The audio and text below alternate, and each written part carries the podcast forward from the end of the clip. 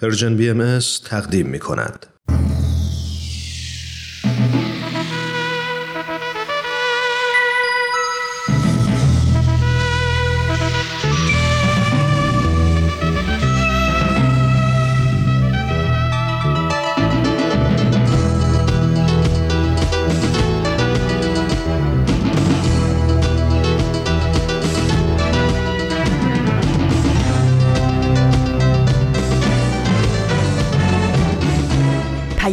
دوست. برنامه ای برای تفاهم و پیوند دلها.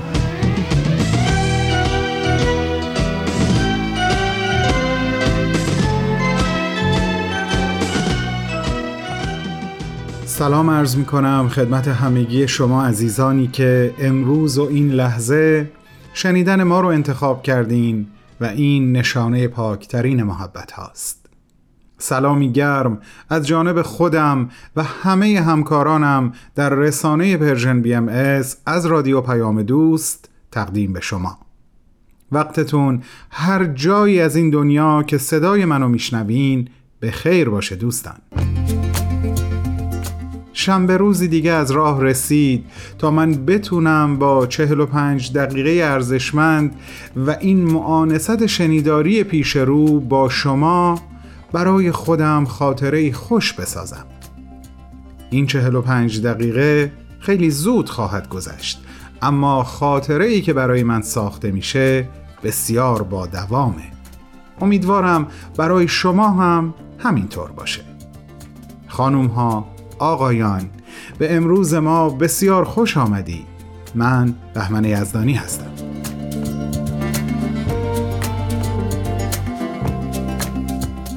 23 دی ماه از سال 1402 خورشیدی هست و 13 ژانویه از سال 2024 میلادی. سخنرانی و معماران صلح رو امروز تقدیمتون می‌کنیم. من هم لابلای برنامه ها فرصتی دارم برای گفتگو با شما عزیزانم.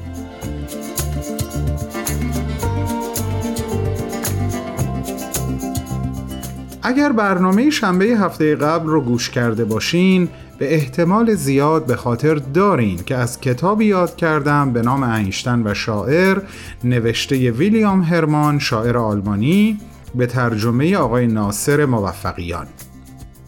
این شاعر خوش اقبال در طول زندگیش موفق شد سه یا چهار بار با آلبرت اینشتین دانشمند شهیر ملاقات و مصاحبه داشته باشه و مجموع یادداشت‌های خودش از این ملاقات‌های بسیار ارزشمند رو تبدیل به یک کتاب کرد. هفته قبل دو سه پاراگرافی ازش براتون خوندم و این وعده رو دادم که این هفته هم براتون کمی از متن کتاب رو بخونم. بخشی کوتاه از گفتگوی این شاعر و دانشمند رو الان تقدیمتون می‌کنم و بخش دیگه ای رو هم در فواصل برنامه.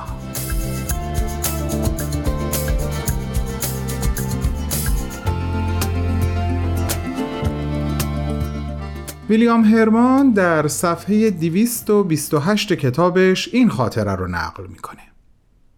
گفتم دکتر انشتن یک بار گفته بودید که حقیقت همچون مجسمه زیبایی است که در بیابان برپا شده است. بادها میکوشند تا آن را زیر شنهای روان مدفون سازند و آدمی باید به طور مداوم این شنها را پس بزند. اینشتن ادامه داد بر هر کدام از ما فرض است که جدای از آزمایش به کسب دانش هم بپردازیم. اگر با اندیشه خالص به تفکر بپردازید می توانید واقعیت را دریابید. آزمایش ممکن است یاری بخش باشد ولی شما آنقدر از تعقل برخوردار هستید که بتوانید واقعیت فیزیکی را بدون آزمایش هم تعمیم دهید.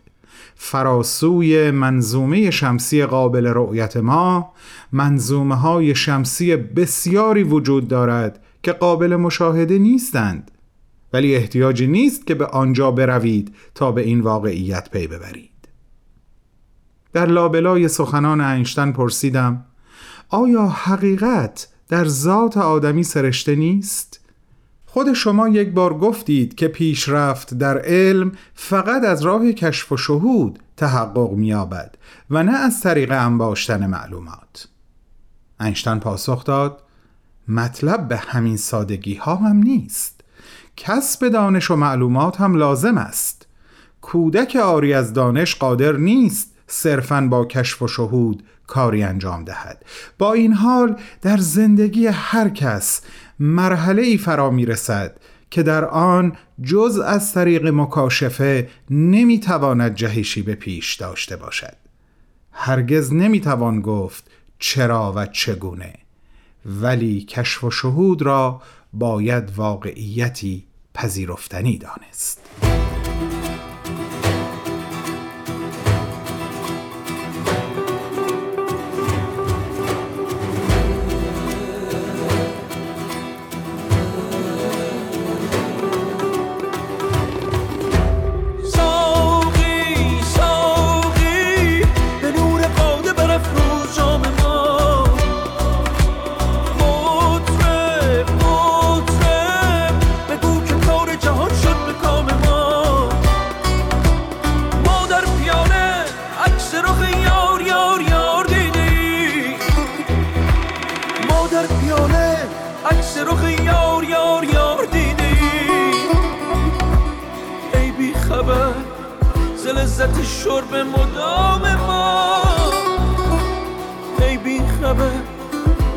زلزت شرب مدام ما.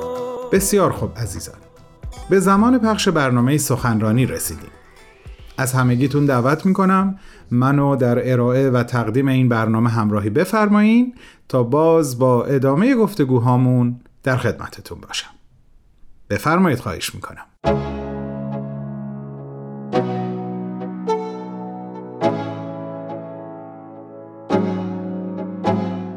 دوستان گرامی علاقمندان به برنامه سخنرانی امروز با پخش گزیده های از یک سخنرانی جدید از جناب آقای پویا موحد مترجم و جامعه شناس همراهتون هستم.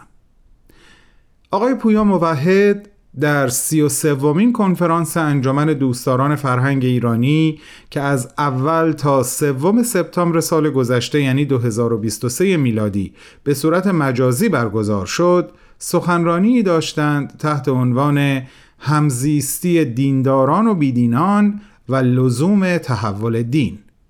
همکاران من قسمت از سخنرانی ایشون رو در چهار بخش تهیه و تدارک دیدن که امروز به اولین بخش گوش خواهیم کرد.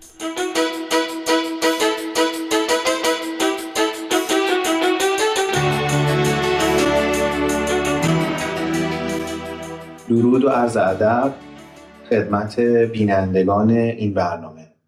اخیرا در جریان پیمایشی قرار گرفتم که طی اون از چند ده ایرانی که بعضیشون از اندیشمندان شناخته شده جامعه خودشون هستند در مورد آینده ایران پرسش هایی شده بود. یکی از موضوعاتی که در این پیمایش جلب توجه می‌کرد غیبت موضوع دین در گفته های این افراد بود. جنبش اخیر رو احتمالا میشه اولین جنبش ایرانی ها دونست که در صده های اخیر در اون تلاش جدی برای استفاده از دین یا نمادهای دینی برای بسیج اجتماعی صورت نگرفت و حتی میشه گفت جلوه هایی دینگریزانه و یا دین ستیزانه در به چشم می‌خورد. بعضی از این واقعیت به کسوف دین تعبیر کردن و بعضی دیگه به اونها اعتراض کردن که کلمه کسوف یک انتظار بازگشتی رو متضمنه و در ایران درست اینه که ما از غروب دین سخن بگیم. در این گفتار می‌خوام به بعضی از پرسش های تازه که در ارتباط با موضوع دین در بحبوه این ایام برای ایرانی ها مطرح شده بپردازم و مواجهه با این پرسش ها رو برای باهایی به ویژه فرصت مهمی می‌دونم. چون به این واسطه تونستن بخش بیشتری از درک خودشون از حال و آینده ایران و جهان رو با هموطناشون در میان بگذارن. مطالبی که شاید تا الان شنونده های زیادی اصلا نداشت. خیلی از این پرسش ها در ارتباط با ماهیت دین و آینده دین توی ایران هستند در این باره که آیا دین همچنان نقش تعیین کننده در آینده ایران خواهد داشت یا دوران سیطره دین بر جامعه ایرانی به پایان خودش رسیده آیا خود دین در این میون چه تحولی رو از سر خواهد گذروند و معنای این تحول برای دینداران چی خواهد بود؟ مطالبی که بنده عرض می‌کنم برداشت های شخصی من هستن و به هیچ وجه دیدگاه رسمی جامعه باهایی رو نمایندگی نمی‌کنه. هر نوع پیش بینی در مورد آینده دین در ایران کار مشکلیه. وضعیت ایران از این جهت وضعیت خیلی استثنائیه یعنی به استثنای شهر واتیکان و مثال اندک دیگه مثل تبت دوره دالای لاما، مالتا، داعش، طالبان خیلی سخت میشه یک نظام مدرنی رو پیدا کرد که در اون روحانیون مستقیما حکومت کنن بنابراین ما الگوهای تاریخی زیادی برای مقایسه کردن نداریم. درسته که جدایی حکومت و دین خواسته بخش عمده از ایرانیاست و حتی بخشی از نواندیشان دینی و امثال هم خواهانش هستند. و حتی بعضی از رسانه های رسمی حکومت ایران هشدار دادن که اندیشه سکولاریسم در بین طلاب حوزه علمی هم شایع شده. این از یک طرف اما از طرف دیگه در جنبه های دیگه درباره آینده دین اصلا توافقی وجود نداره. با اینکه بعضی از دیندارها در کنار جدایی دین و حکومت خواهان استمرار حضور دین در عرصه عمومی و حتی بعضا امکان مشارکت و مداخلش در فرآیندهای سیاسی در قالب احزاب هستند. در سر دیگه این طیف بخشی از ایرانی ها که رنج های چند دهه اخیرشون رو نتیجه مستقیم دین و نه هیچ دین خاص می‌دونن. خواهان ممنوعیت حضور دین در عرصه عمومی از جمله آموزش و پرورش و احزاب سیاسی هستند. پیش بینی نتیجه نهایی این فرایندها اصلا کار ساده ای نخواهد بود. اما میشه دید که چطور این مرزبندی ها خودشون نشان از یک گسل تازه و واقعی در جامعه ایرانی ها دارن. گسلی که می‌تونه یعنی به کشمکش اختلاف جنگ قدرت و امثال اینها منجر بشه. چیزی که مسلمه اینه که ما در یک نقطه عطف تاریخی هستیم و نقش دین برای همیشه در جامعه ما تغییر خواهد کرد. در این موضوع به جز یک اقلیت کوچیکی که هنوز امیدوارن با زور و سرکوب به گذشته برگردن کسی تردیدی نداره.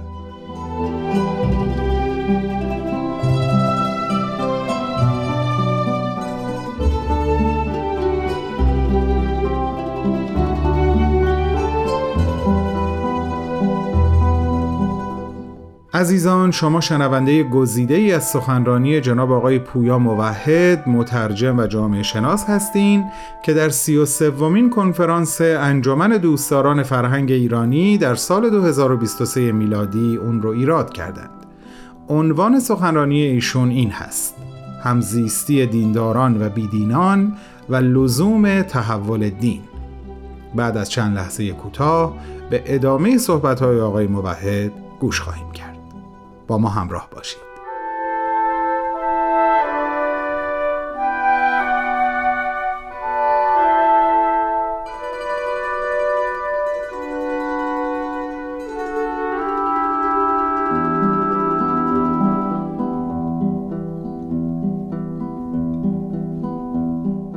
در این بین باهایی ها به طور کلی دقدقمند همبستگی و اتحاد و همزیستی در جوامع متنوع و در این مورد در جامعه ایران هستند. از این بابت میشه گفت پرسش مهمتر برای اونها اینه که با آرایش جدید مردم در رابطه با دین چطور می‌تونیم جامعه ایرانی رو متحد و همبسته نگه داریم بدون اینکه اصرار داشته باشیم تنوع رو به طرف یک دستی ببریم؟ از نظر تاریخی رابطه مردم ایران با دین رو باید در بستر بزرگتر تلاش های این ملت برای مدرن سازی درک کنیم. از دوران مشروطیت در ایران جنبشی وجود داشته که در تلاش بوده جامعه شبیه دموکراسی های غربی تأسیس کنه. در مقابل این جریان البته همیشه یک جریانی هم وجود داشته که خواستار چیزی بوده که امروز بهش ما میگیم اقتدارگرایی رقابتی. یعنی نظام هایی که در اونها یک نمایشی از دموکراسی پرده بر اقتدارگرایی میندازه. بنابراین معنای مدرن سازی البته در بین ایرانی ها مورد مناقشه بوده. اما از عجایب جنبش آزادی خواهی ایرانی ها اینه که هر دو گروه یعنی در واقع بخش قالب تمام گفتمان مشروطیت بر این باور بودن که در پیشبرد جامعه ایران به طرف دنیای مدرن به ناچار باید از نیروی دین سنتی ایرانی ها استفاده کرد. طالبان مدرن سازی ایران حتی به سبک غربی به تضاد عمیق بین پنداره ها و ساختارهای سنتی دینی موجود در ایران و آرمان های بلند بالای خودشون پی نبرده بودند. به استثنای افراد خیلی معدود چون آخوندزاده که طالب حذف دین از جامعه بودن و عملا هم در بستر ایران مجال فعالیت مستقیم سیاسی نداشتند و البته بهایی ها که طالب نو شدن ساختار دین بودن و هزینه های بیپایانی برای حضور خودشون در عرصه ایران دادن اکثریت فعالان مشروطه حتی کسایی مثل ملکم خان و غیره و حتی بعدا طرفداران کمونیسم و مدرنیسم چپ جرأت یا بینش کافی برای نقد بنیادین سنت دینی ایران رو نداشتن و حتی کمک گرفتن از اسلام و روحانیت اسلامی رو به طور خاص برای بسیج جمعه مردم در جهت یک تحولی که خودشون مطلوب می‌دونستن اجتناب ناپذیر می‌دونستن. پیش از انقلاب 57 گفتمان انقلابیون به ویژه از طرف روشنفکران دینی بدون توجه به نیروها، ساختارها و پنداره های غیر منعطف و متحجری که در سنت دینی ایران وجود داشت اون رو عامل تحول آوری معرفی کرد که می‌تونه به تأسیس نظم اجتماعی نوینی منجر بشه و به تأسیس عدالت و رفع تبعیض تأسیس دموکراسی و آزادی بازسازی اقتصادی کشور در واقع تغییر وضع بخش های روستایی کشور حفظ شرافت انسان در مقابل نیروهای مادیگرانه و امثال اینها راه ببره. من شخصا فکر می‌کنم بعضی از این افراد تصور می‌کردن که می‌تونن دین سنت ایران رو با عناصر مدرنیته مخلوط کنن و به شکلی که خودشون می‌خوان درش بیارن.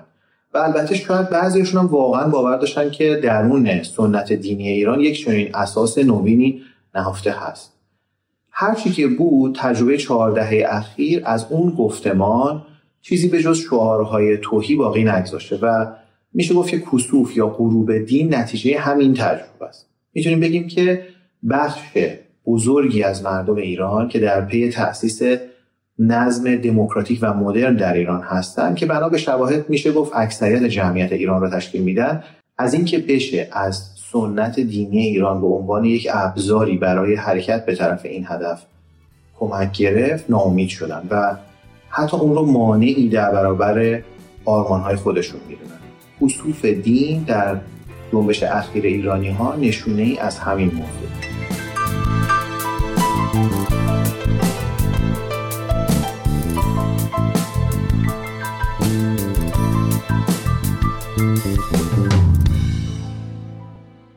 دوستان عزیز این بود بخش اول از گزیده سخنرانی جناب آقای پویا موحد مترجم و جامعه شناس که در سی و سومین کنفرانس انجمن دوستداران فرهنگ ایرانی که به صورت مجازی از اول تا سوم سپتامبر 2023 میلادی برگزار شده بود ایراد کردند. عنوان سخنرانی ایشون همونطور که عرض کردم عبارت هست از همزیستی دینداران و بیدینان و لزوم تحول دین. شما اگر مایل به شنیدن سخنرانی کامل آقای موحد هستین می‌تونین لینک اون رو در وبسایت ما یعنی www.persianbms.org پیدا کنید از شما دعوت می‌کنم. شنبه هفته بعد همراه ما باشید برای شنیدن بخش دوم از سخنرانی جناب پویا موحد. با سپاس و مثل همیشه با بهترین آرزوها. رنگ و رنگ پاییز بهارای گریز برفای ریز و ری ساحلای شلوغ تابستونا چترای آفتابی محتاب شب تابی شبای بیخوابی پشه بندای بازه پشت بوما دونه دونه دونه میان میرن بابا هرچی باید بگن میگن داره گوشه دلای شاد. میگن فراموش کن و ترک آقوش کن دنیا پیش روته بخون از دل آواز و صداش بکن. میگن بهار اینه که پروانه میگه هر دم روی گل و از هر چمن گلی چین و گذر کن. خونه خونه خونه آواز هرچی دل شده گوش داد؟ به جز دل من که مونده اسیر چشات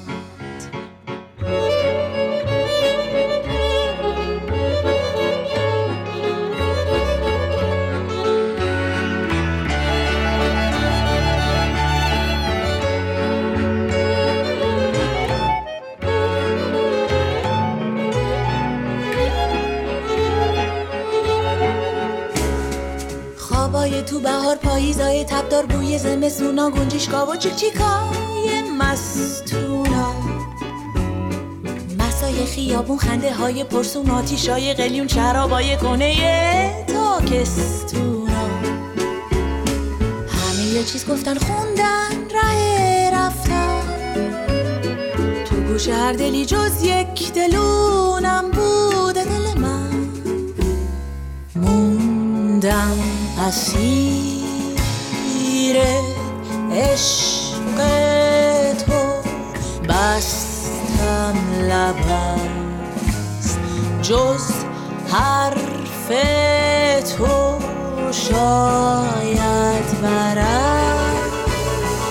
پروانه ای خبر از یک گل دگر از حال من بپیشد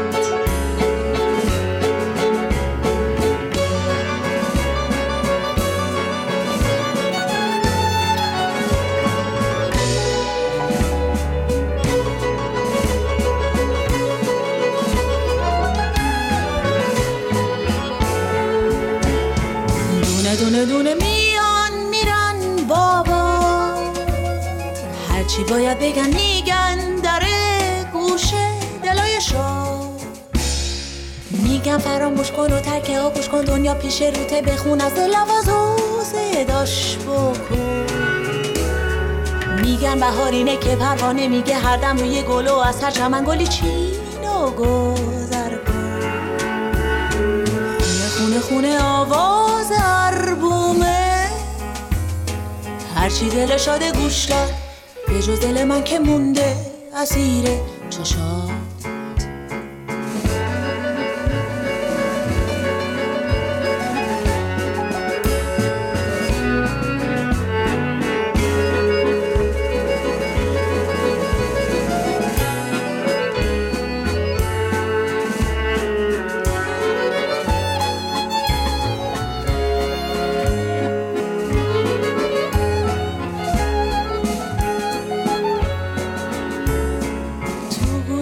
دلی خوندن ره رفتن با هر دل شادی حکایتی گفتن. دونه دونه دونه میان میرن بابا ترانشون موند از گل چیدن و رفتن.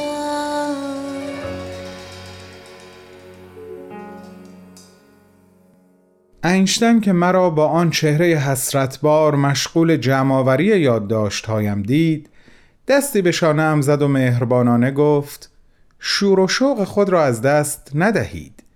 چیزی را که از دست نداده اید. دوباره بنویسید. گفتم آه راستی دکتر اینشتن در ته جیب خود یادداشتی گیر آوردم که یادم رفت ماجرای آن را برایتان تعریف کنم.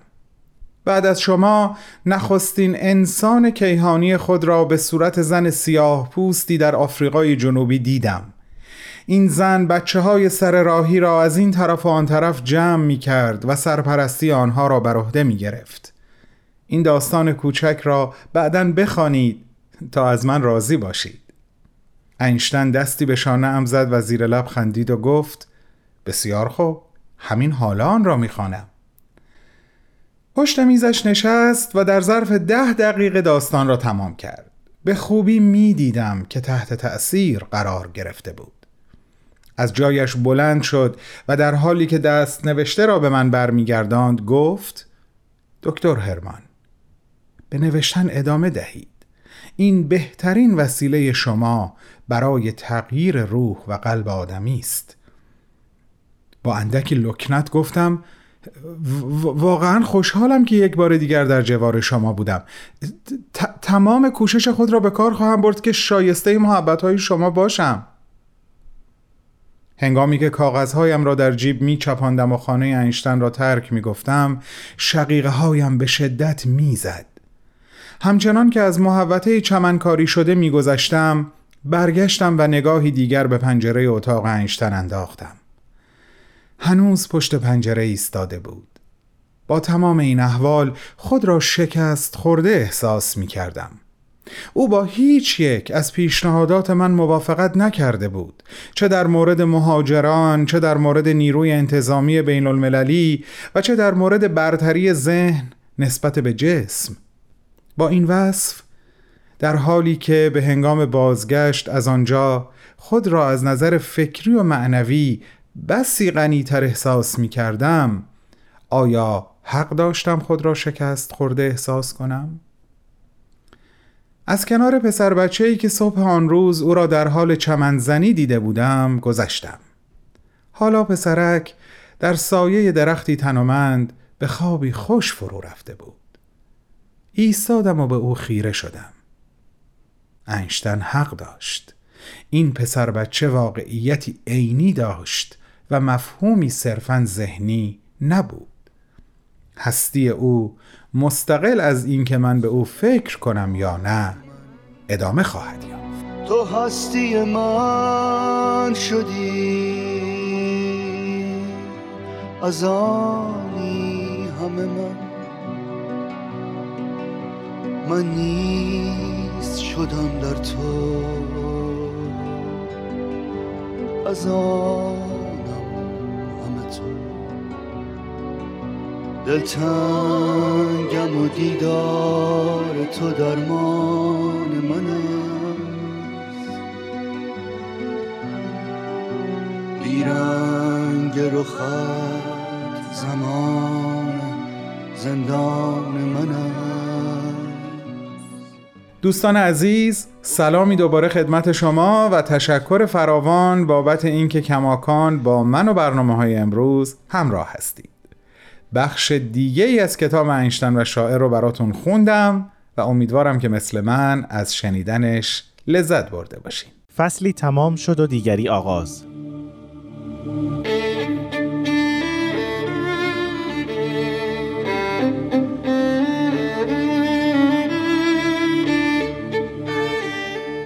اینجا فصل دوم برنامه آفتاب بینش است.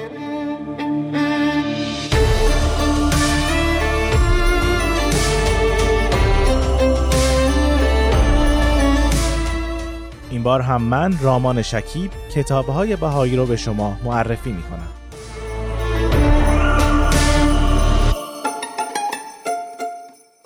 کتابهایی درباره آین بابی و آین بهایی اما از جنسی دیگر.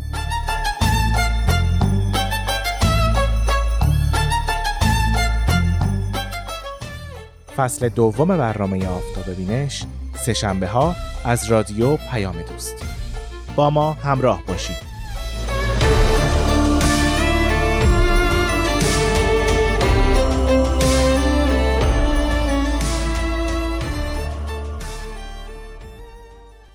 ازتون خواهش می‌کنم پلتفرم های Persian BMS رو در صفحات مجازی دنبال کنین. مثل فیسبوک، SoundCloud، پادکست، تلگرام، اینستاگرام، یوتیوب و واتساپ. همه این پلتفرم ها پنجره های همیشه بازی هستند که ارتباط صمیمانه ما رو با هم امکان پذیر می‌کنن. ولی این ارتباط می‌تونه فقط به این پلتفرم ها ختم نشه. شما می‌تونین با ما تماس تلفنی داشته باشین. با این شماره هایی که می‌خوام دوباره بهتون یادآوری بکنم. شماره مستقیم ما هست 001 703 671 88 88 و شماره واتساپمون 001 847 425 79 98 و اگر فرستادن ایمیل رو انتخاب می‌کنین این آدرس ماست. info at persianbms.org اسم من نارنجیه. من مداد متینم. رنگم نارنجیه و توی جبه مداد رنگی ها زندگی می‌کنم. با همه مداد رنگی های دیگه هم رفیقیم. متین عاشق نقاشیه. منم تصمیم گرفتم که براتون از متین و نقاشیش صحبت کنم.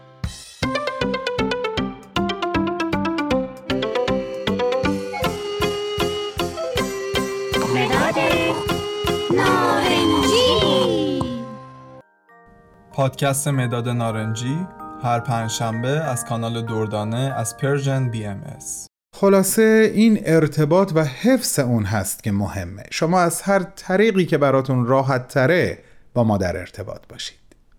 بسیار هم عالی. زمان پخش برنامه معماران صلح از راه رسید دوستان. یادآوری می‌کنم به دلیل بازپخش بودن این برنامه گاهی جایی ما بین صحبتهای هومنجان ممکنه مطلبی یا تاریخی عنوان بشه که با امروزی که دوباره داریم بهش گوش می‌کنیم همخانی نداشته باشه. بریم با هم قسمت امروز رو گوش کنیم.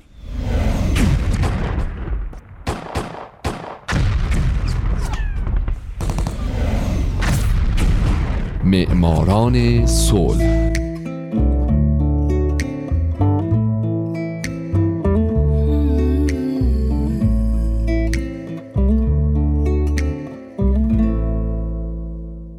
اینجا رادیو پیام دوسته و حالا نوبت می‌رسه به معماران صلح.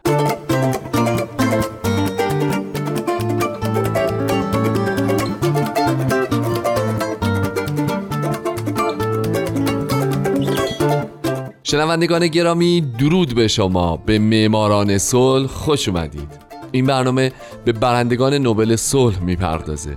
به زنان و مردان و شرکت ها و سازمان های دولتی و غیر دولتی که برای رسیدن به صلح تلاش کردند. کسانی که اگر نبودن ما با دنیای وحشتناکتری روبرو بودیم. من هومن عبدی هستم. لطفا تا پایان این قسمت از برنامه با من همراه باشید.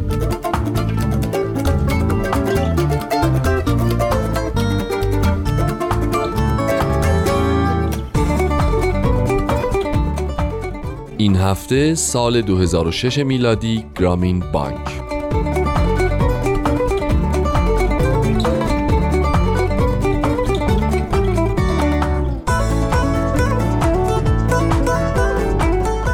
در سال 2006 گرامین بانک و مؤسس اون محمد یونس هر دو از بنگلادش مشترکاً برنده جایزه نوبل صلح شدند.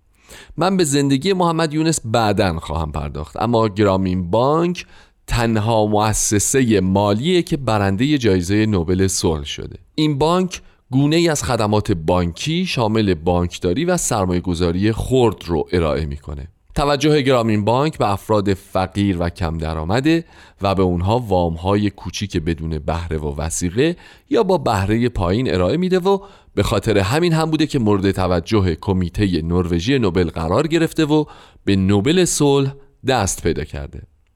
در حال حاضر گرامین بانک 2565 شعبه داره که شعبه مرکزیش در داکای بنگلادشه. لغت گرامین از کلمه گرام که در زبان سانسکریت به معنای روستایی مشتق شده.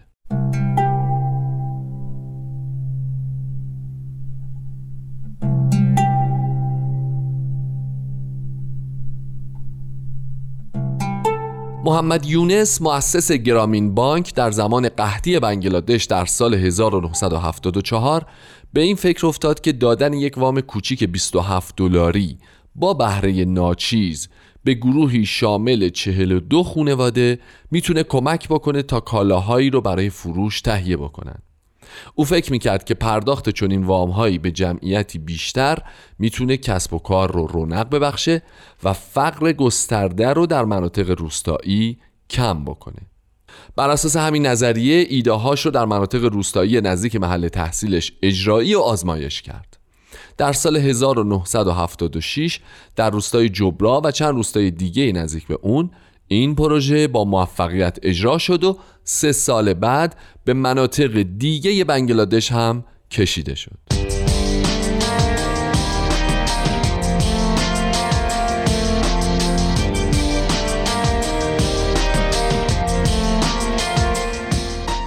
با موفقیت آمیز بودن پروژه یونس در اکتبر 1983 دولت بنگلادش دست به حمایت از اون زد و اجازه تأسیس بانک گرامین به عنوان یک بانک مستقل رو بهش داد و این بانک با حمایت بنیاد مالی فورد شروع به کار کرد. در اون اوایل مثل هر کار دیگه ای گرامین بانک با مشکلات زیادی دست به گریبان بود اما به مرور اوضاع بهتر شد و آمارها میگه تا پایان سال 2008 گرامین بانک بیش از 7.6 دهم میلیارد دلار وام به قشر فقیر جامعه پرداخت کرده.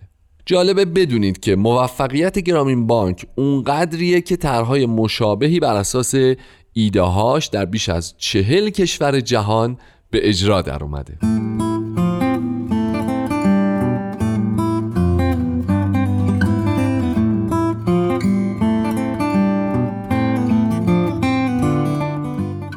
گرامین بانک وجوه خودش رو از منابع مختلفی تعمین می‌کنه. از جمله بانک مرکزی بنگلادش که تا اواسط دهه 1990 بیشترین کمک رو به گرامین بانک می‌کرد. بعدها از راه فروش سهام قرضه گرامین تونست منابع مالی بیشتری در اختیار بگیره. این بانک همچنین با مشاغل اجتماعی و حوزه های کارآفرینی هم سر و کار داره.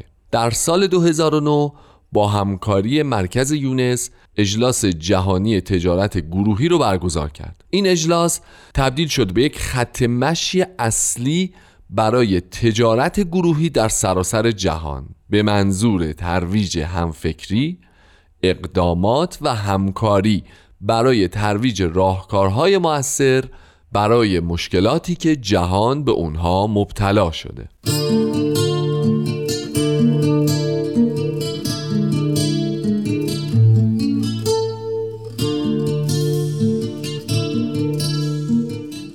اگه یکم با کشور بنگلادش آشنا باشین می‌دونید که فقرای بنگلادشی به معنای واقعی کلمه فقیرن.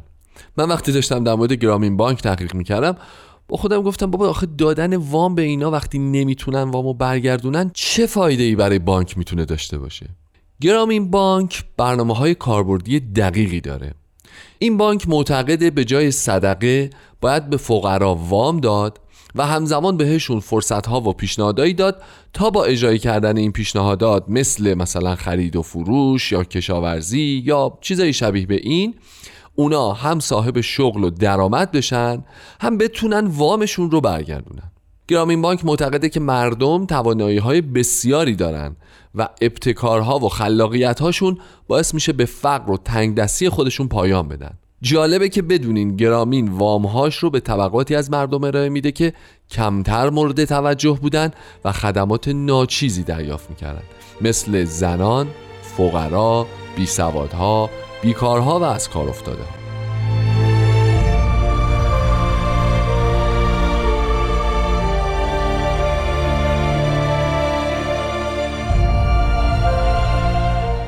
گرامین بانک یکی از دو برنده جایزه نوبل صلح سال 2006 میلادی وام ها رو تحت شرایطی ساده به واجدین شرایط دریافت وام میده. مثل سیستم وام گروهی و بازپرداخت اقساط هفتگی یا وام های طولانی تر که فقرا هم بتونن از مهارت های خودشون کسب درآمد بکنن و هم بازپرداخت وام براشون سخت نباشه. گرامین بانک تمام وام گیرنده ها رو تشویق می‌کنه تا پسنداز کنن. در نتیجه خود این سرمایه های محلی می‌تونه به صورت وام به دیگران ارائه بشه. به این ترتیب از سال 1995 تا به امروز گرامی 90 درصد از وام های خودش رو با درآمد از حاصل از بهره و سپرده های جمع شده تأمین کرده.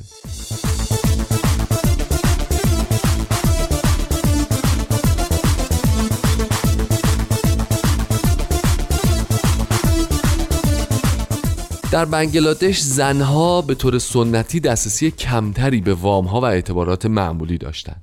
یونس و همکارانش دریافتند که اعطای وام به زنها اثرات قابل توجهی از جمله توانمندسازی بخشی از جامعه که به حاشیه رونده شده رو می‌تونه به بار بیاره و نشون داد که زنان برخلاف بسیاری از مردان درآمد خودشون رو بهتر و بیشتر با فرزندانشون تقسیم می‌کنن بنابراین گرامین بانک پرداخت وام به زنان رو به طور جدی دنبال کرد و به این ترتیب بیش از 95 درصد کسانی که از گرامین وام گرفتن رو الان زنان تشکیل میدن.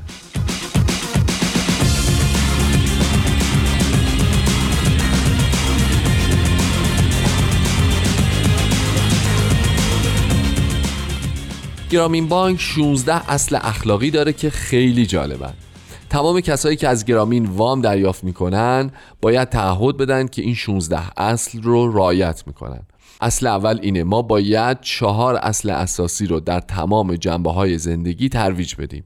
نظم و انضباط، وحدت، شجاعت و سختکوشی. همچنین ما باید در خانواده هامون رفاه به مقام بیاریم. ما نباید در ویرانه ها زندگی کنیم و در اولین فرصت باید خونه های جدید بسازیم. ما باید در تمام طول سال سبزیکاری کنیم. مقدار زیادش رو خودمون مصرف کنیم و بقیه رو بفروشیم.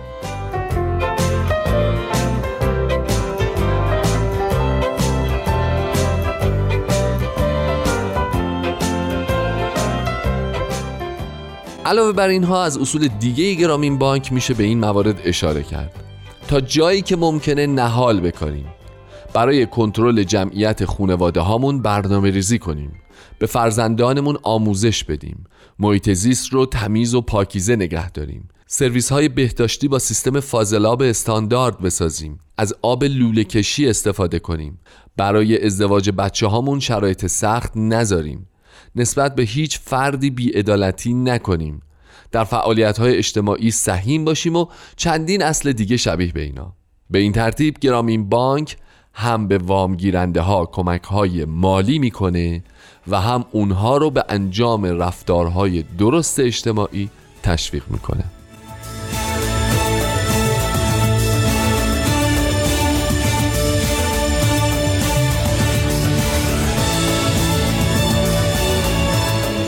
دوستان عزیز بقیه توضیحات درباره گرامین بانک رو می‌ذارم واسه هفته بعد. تا اون زمان من هومن عبدی. امیدوارم شمایی که امروز یکی از شنوندگان برنامه بودید در آینده یکی از برندگان نوبل صلح باشید.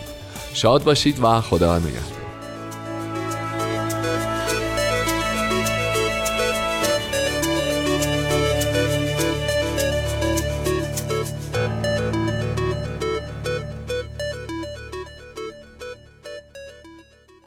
تا ببیر جنسی گداره گداره اولی جان جان نقش و نگاره.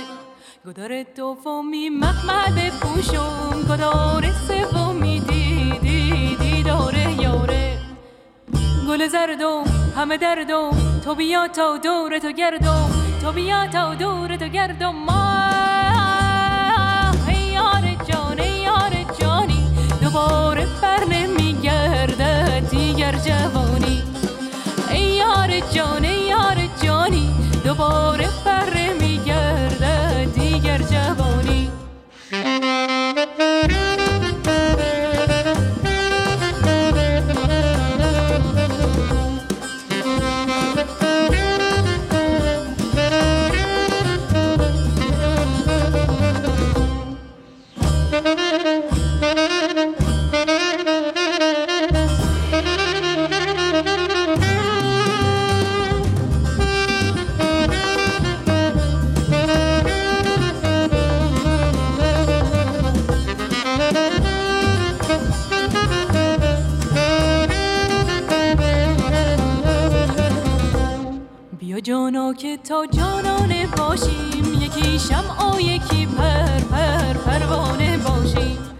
یکی موسا شویم من در ناجات یکی جارو کشه می می خانه باشیم گل زردم همه دردم تو بیا تا دور تو گردم تو بیا تا دور تو گردم ما.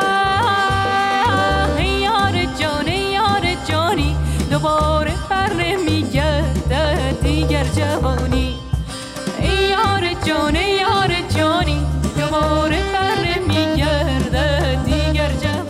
دوستان بسیار عزیز این هم برنامه‌ای که برای این شنبه شما تهیه و تدارک دیده شده بود. امیدوارم از شنیدنش لذت برده باشین و همراهیتون با ما از خاطرات خوب امروزتون محسوب بشه. تا شنبه آینده که دوباره در خدمتتون خواهم بود براتون سرور و امیدواری آرزو می‌کنم. مراقب خودتون همه عزیزانتون و حتی همه کسانی که ممکنه فقط برای چند لحظه از کنار شما عبور بکنن باشید. دوستتون میدارم و خدا